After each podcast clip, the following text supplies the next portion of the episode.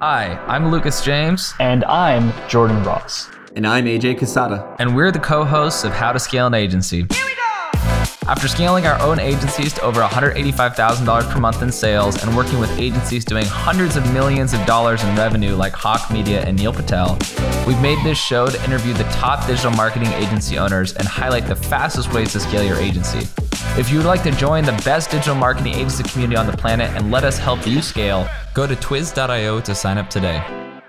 What's up, agency owners? Welcome to another episode of How to Scale an Agency. I'm your host, AJ Cassata, co-founder of Revenue Boost, where we help agencies scale their client acquisition without paid ads. And today I've got a solo episode for a really, really exciting topic where I'm going to break down my conversation with Sam Ovens. So first of all, if you don't know who Sam Ovens is, he's an absolute legend in the internet marketing space. Many of you might have even gotten into digital marketing because of his courses. He was really one of the first people to start teaching digital marketing on YouTube ages ago. And he really kind of kickstarted the whole online high ticket coaching space. And he founded consulting.com, a company that he built to $36 million a year at lightning speed as a pretty young guy. Recently he sold it and is now building a, a tech platform called Skool, which is a platform for creators and uh, experts to basically host communities and courses. Anyway, I met him last week or a few weeks ago, really, by the time I'm recording this, at an event called Driven, which is a mastermind hosted by Perry Belcher. And he was actually one of the speakers. So today in this episode, I'm going to share to you my five main takeaways plus a couple of cool bonus tips from, first of all, my conversation because I got to hang out with him after and chat a bit and also from his actual talk. So his talk was titled The Things I See Happening. That was the name of it. And it was really more about the, the trends in the internet marketing space and where everything's going over the next few years, which is something he's been really good at is pred- predicting the trends and kind of getting ahead of, you know, what's going to be the next big thing when it comes to digital marketing. So without further ado, let me let me break it down. So first thing is simplify your business and ask yourself, what would it look like if I didn't do this?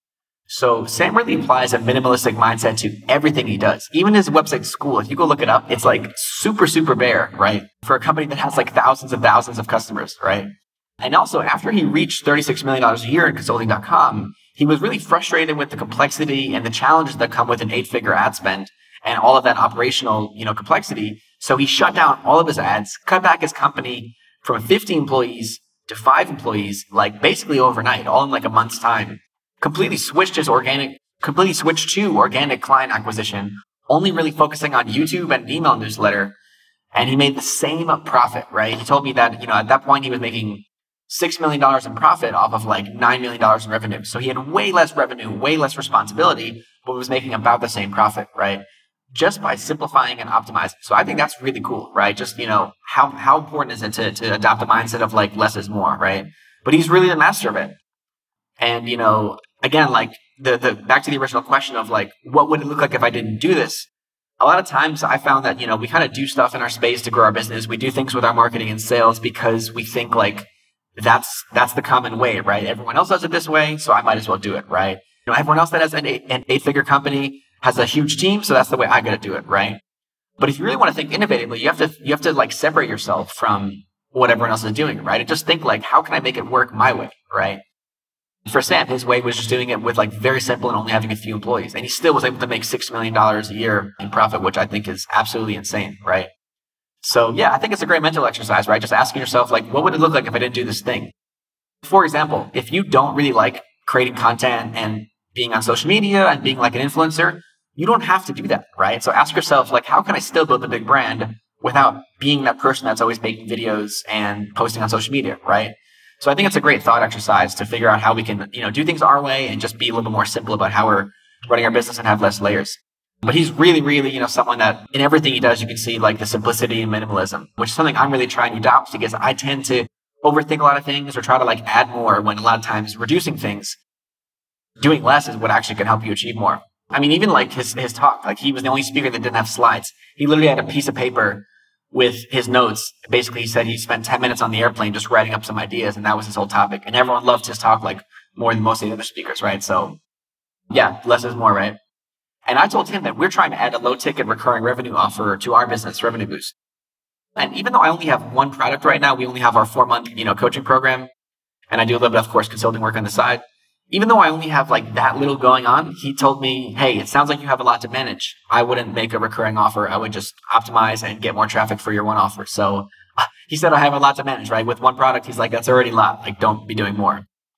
Um, and yeah, being someone that does a lot of stuff and sometimes overcomplicates things, this really, really hit me. And also like a handful of other speakers at this mastermind were doing million dollar months, you know, like they had eight figure, eight figure companies with maximum of two offers. So I, I, saw that as a trend too. A lot of people that were scaling huge, again, doing, you know, seven figure months, but generally they only had like at max two offers. So I think it's a good, uh, yeah, in general, good lesson about, you know, less is more and just doubling down on less, right? Number two is, you know, he sees a shift in paid, a shift from paid to organic. So what he's really focusing on, what he was really preaching and seeing kind of the trend at the event was long form content chopped up into short form content, right? And you guys are seeing the trend all over the internet with this. So he framed it as like how nowadays YouTube, podcasts, and newsletters is becoming the new like ads and VSL, right? Like five years ago, everyone's all about like ads and webinars and ads and VSL, which of course is still a huge thing, right? And we do that as well. But in his mind, he sees a shift away from that and more towards, you know, long form content to build brand. Essentially, the way he put it was that like direct response marketing and the old internet marketing tactics can hold a lot of people back because in his eyes, he doesn't see that working as well on Gen Z and on the younger population, right? Like they didn't like grow up with that, right? Um, they grew up more with following creators and following their favorite influencers on YouTube or TikTok or Instagram or Twitch streams, right? So yeah, we have to think differently about marketing now that, you know, like Gen Z is starting to become a big part of the, the market, right? So yeah, he doesn't see the younger generation buying that way from like, you know, direct response and more buying from influencers and creators that they trust, which also, yeah, I can definitely, definitely see the, see the thought process there. The agencies that do the best and grow the most are the ones that have excellent offers, great marketing, and great sales systems. Now, the customer acquisition process can be really hard to master. There's a lot that goes into generating leads, closing deals, building a sales team, especially since our industry is so competitive and there's so many agencies and freelancers out there. It makes it really hard to stand out and grow and win, you know, the clients that you want.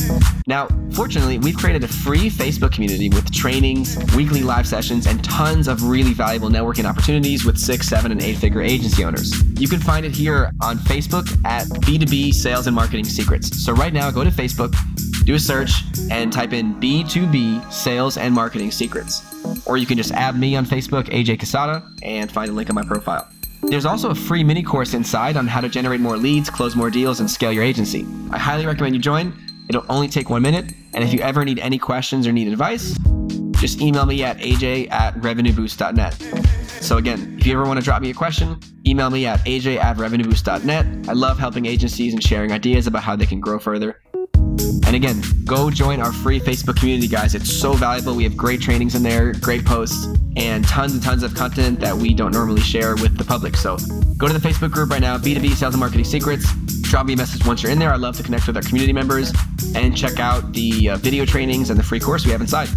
See you there. Now back to the show. Note number three from our from our conversation is that the influencer and creator economy is now mainstream. Internet marketing used to be kind of like this underground thing. Like if you've been around for a while, you, you know exactly what I mean. But now it's like the influencer and creator economy and you know internet marketing and creating content it's become mainstream like it's part of everyone's life now right like everyone everyone knows what it is everyone knows what youtube is most people know what tiktok or instagram is right it wasn't that way five or ten years ago and for that reason he was saying that he thinks now is the absolute best time to be in the internet marketing space because of that, because it's just mainstream now, right? It's, it's kind of like accepted at this point. But that also, you know, means that you have to either be an influencer or work with them, right? The influencer and creator economy is mainstream. It's huge, right? It's a big part of how we make buying decisions, especially Gen Z. So if you don't want to be an influencer and be that personality, you need to work with them, make friends with them, and have them promote you. So takeaway number four is he sees a big shift towards a big shift away from high ticket. He wasn't saying that high ticket isn't still going to be a thing. He still sees that as a great business model, but a big shift towards low ticket memberships, $10 to $100. Uh, he recommended a website called whop.com where you can see a lot of these communities where people actually, you know, like, so basically a lot of Gen Z people are buying monthly subscriptions to communities, to Discord groups, less about the content, more about the community, paying 10, 50, $100 and $97 a month, right? So that can either be something that you can build a business off of, just a low ticket recurring revenue product, which a lot of people already are doing, or that can be a great front end offer, right? To actually get people into your higher ticket services. So again, back to an analogy of how things are different now than five, ten years ago. If long form content is like the new version of ads in a VSL, memberships are like the new email list or tripwire, right? Like that front end offer to get people into your funnel and interested in what you're doing. So yeah, again, I think, and you know, if, was, if you think about it, I was talking with another buddy of mine, Jason Fox, a week ago, who runs a yeah really awesome, really awesome coach coaching company called Four Step Consulting. So he's he's in the space as well. He has the same business model as me, is you know having a having a four month high ticket you know hands on coaching program. Earlier this year, he started to shift more towards low ticket memberships, and you know he brought up a good point. Like we were t- we were chatting about it, and basically we kind of realized that mostly everything is like membership based nowadays, especially now with the younger generation growing up. That's what they're used to, right? We buy Netflix on a membership, right? We buy our phone on a membership, right? And a lot of things online are on a membership, almost like everything is, right? So we're so used to paying like monthly for things. So it's becoming more and more of a, more and more of just like a common, a common way to buy things or get access, right? So yeah, don't, uh, don't sleep on low ticket memberships or low ticket offers for sure. And honestly, that's a big thing I'm trying to do in my business. Uh, again, it's not something I'm going to focus on right now, but I see, you know, later in Q4 this year, it's introducing like a low ticket membership into our business to stack up that recurring revenue because, you know, when you're just selling high ticket services, the problem is it can be a lot of like highs and lows. And also, you know, especially if you're selling like a one off program, the problem with that is that every month it's almost like you start off with a new business. Even if I did 200K in sales last month, if that was all like one off programs or one off sales, yes, of course we can retain and upsell some of those clients, but still it's almost like I'm starting from zero this new month, right? So I think, yeah, recurring revenue, you know, memberships and of course low ticket memberships can really stack up to a lot. It's a great way to kind of start out the month with more of your expenses paid and already have like guaranteed revenue, right? As long as you just have a great product and have low churn. Anyway, definitely really interesting to think about. And a few months from now, when we introduce our low ticket offer, I'll definitely make another podcast to talk about, you know, how it went and how that was, uh, how that was different for us. Again, for us, we're still going to keep high ticket services. There's always going to be a portion of any audience that wants to pay you more for more help. But I do think it's good to have low ticket as a front end offer. Now, takeaway number five was in, in Sam's eyes, it's really hard or almost impossible to be very marketing focused and very product focused. And most entrepreneurs should pick one. At Skool, he's fully product focused. He doesn't really do like any marketing. He's really more focused on making an amazing product and making it really easy for people to refer other people and become affiliates. So he's built kind of like a network effect into his uh, into his platform, and is really trying to you know experiment with having an insanely good product be the marketing, right? Something that Seth Godin talks about a lot too, if you've read any of uh, his books. So he's really stopped being like so polished in his marketing. He spends a lot more time, you know, or he spends a lot less time trying to make his marketing super fancy because in his eyes, like all that stuff he was doing with his marketing, like, you know, getting the videos edited nice and creating a really in-depth strategy for content repurposing, you know, making fancy VSLs and like really, you know, really long form copy. All of that stuff in his eyes was starting to take time away from him actually improving his product and getting better at the problem he solves for his for his users, right? So that's why he kind of just switched to like really just being a lot more raw with his marketing, focusing a lot more on having other people promote his tool for him. And so he can spend pretty much all of his day working on the product. So very, very interesting to think about for sure. I do find that like, you know, being focused on the product and being focused on the marketing, it is really two different brains. So I can definitely see what he means there. But yeah, I think, you know, I don't know if you necessarily have to pick one, but maybe it's more like, you know, at least for me, I kind of tend to go through phases where, okay, this quarter I'm working like as much as possible on the marketing, or this quarter I'm working as much as possible on the product or customer experience. So I think separating up into phases can be can be very helpful too. But yeah, for sure, for sure, uh, very interesting to see how you can apply that to your business. And now just some bonus tips on this or bonus notes. And by the way, you don't have to agree, you can agree or disagree with any of these uh, thoughts. These are just his observations. He's definitely like an innovative and kind of con- contrarian thinker. He's helped me a lot in my business. I really believe in, you know, what he does and his predictions, you know, a lot of times have really come true. So yeah, but again, either way, whether you agree or disagree with some of these, you know, it's more just interesting to, I think, think about, right? Now, a couple other notes. First, he also believed AI was really overhyped. And this may, you know, trigger some people who are like all about it. But, you know, AI is definitely useful for a business, but the more, the point he was trying to make is that it's not really living up to the, it's not really living up to all the hype around it, right? It's not really going to be like dramatically changing people's business as, you know, most people think it does. And we had this happen recently. We had a sales call recently where someone came into the call to look at our program to help them with their outbound lead gen and sales. And then he wasn't interested because we weren't like super focused on like AI. He was like, Oh, I want AI to get me leads and get me clients and onboard them. And I'm like, that's, that's never going to happen, right? So that, that to me was a good indication of how overhyped people are with AI because like I can't do things like that for you. At least not now. AI is definitely a useful tool for business, but the, the point he was trying to make in his talk was that, you know, it's just not really as useful or as exciting yet as people are making it out to be. There's a lot of hype, and you kind of see, like, I don't know, the last, we're in what, summer of 2023 now. Earlier in the year, it was like all of our social media. It still is, but it's starting to die down. So I think every new technology, every new product, every new market, really, it goes through this period of just like everyone's in love. It's like there's so much hype around it, but then that kind of dies down and people start to see it for what it really is. He also brought up a good point when I was talking to him after the after the conference, how like basically AI, you know, takes existing content and uses that as its inputs, right? You know, if we're talking about ChatGPT, right? And that's that's kind of more what we're talking about here. Is more about like the whole ChatGPT ChatGPT obsession, right?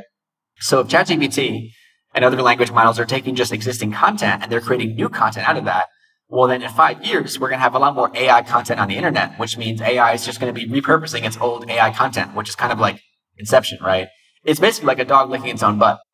So yeah, eventually it's going to be really watered down. The, it can really water down the content. And, you know, that's, it's just going to be again, kind of feeding itself its own inputs. So interesting thing to think about for sure.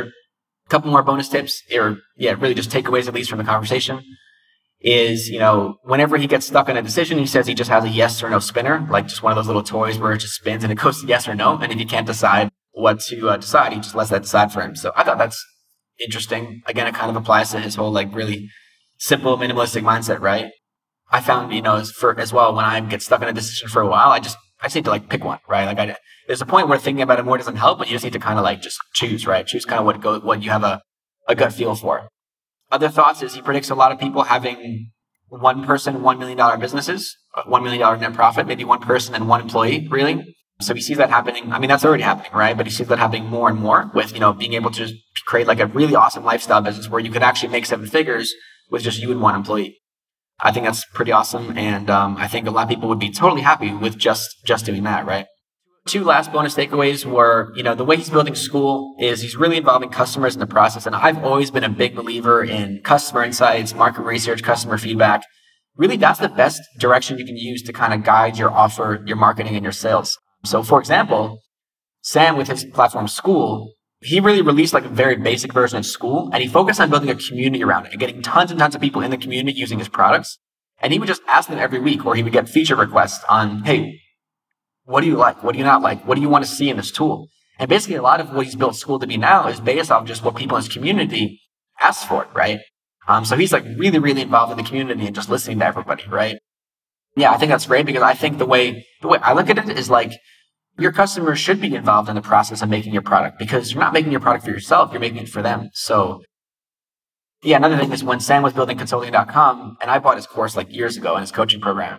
When he was building consulting.com, he was doing very, very little in the business. You know, like in his course, he showed his calendar where he was only doing like five hours of like in the business work each week, like meetings, and the rest of it was just for like developing the product or innovation or working on marketing, right? But he only had like a couple hours a week where he was actually doing like those day to day tasks or meetings. Um, but one thing that he always consistently did, you know, even when it was still doing over 30 million a year, was he would do customer interviews. He would do customer interviews every year, even when it was already a multiple eight figure company because that's how much he believes in the importance of uh, customer feedback. And you might have heard the story of uh, Starbucks, right, where the CEO, you know, came back into Starbucks after leaving for a little while, and you know the company wasn't doing so well, so he just flew around to every single location in the U.S. I don't know if it was every single one, but probably a lot of them. I believe it was most of them. He flew around to all the different Starbucks location. You know, again, already like a huge, huge company, right? But the CEO is getting his hands dirty to go talk to customers and go see like the stores firsthand and kind of see like what they're doing, what they're not doing well, and what the customers are liking, what they're not liking, right? So yeah, I think that's one trend I've noticed with a lot of successful CEOs is no matter what stage they're at, they're never like like talking to customers is never below them, right? And I think that's really uh really cool. Last bonus tip was you know he uh, he started gamifying Skool. He made like a bonus system where if people engage more in the community and share more content or help others in the community and, and basically like support each other or answer each other's questions, he created like an, an, incentive or reward system where they, they get certain prizes after they have a certain amount of score, so to speak. So essentially, he's incentivizing his customers to help other people use the tool better and like reduce the amount of time he needs for support and just makes it more fun for them, which makes them actually use the uh, tool more, which I think is pretty awesome.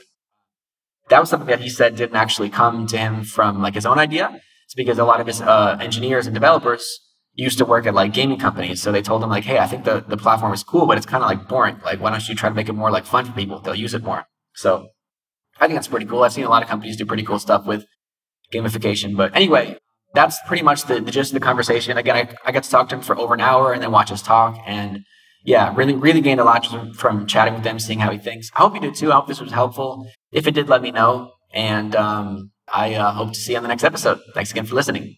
Hey, if you enjoyed this episode, please give us a review on iTunes or Spotify or wherever you're listening and tell us what you think. It really motivates us a lot to make more episodes and helps us out a ton with getting the show out there. Now, if you're trying to grow and get more clients and you'd like me and my team to help you come up with a personalized growth strategy for your agency, we can help. Head over to revenueboost.net slash contact and you can book a growth call with my team. This will be a one-on-one call where we'll show you what's working right now when it comes to generating leads, booking calls, and acquiring clients at scale. And you can learn about our programs where we can work with you to help your agency scale and get you more dream clients. Again, head over to revenueboost.net slash contact and see you on the next episode.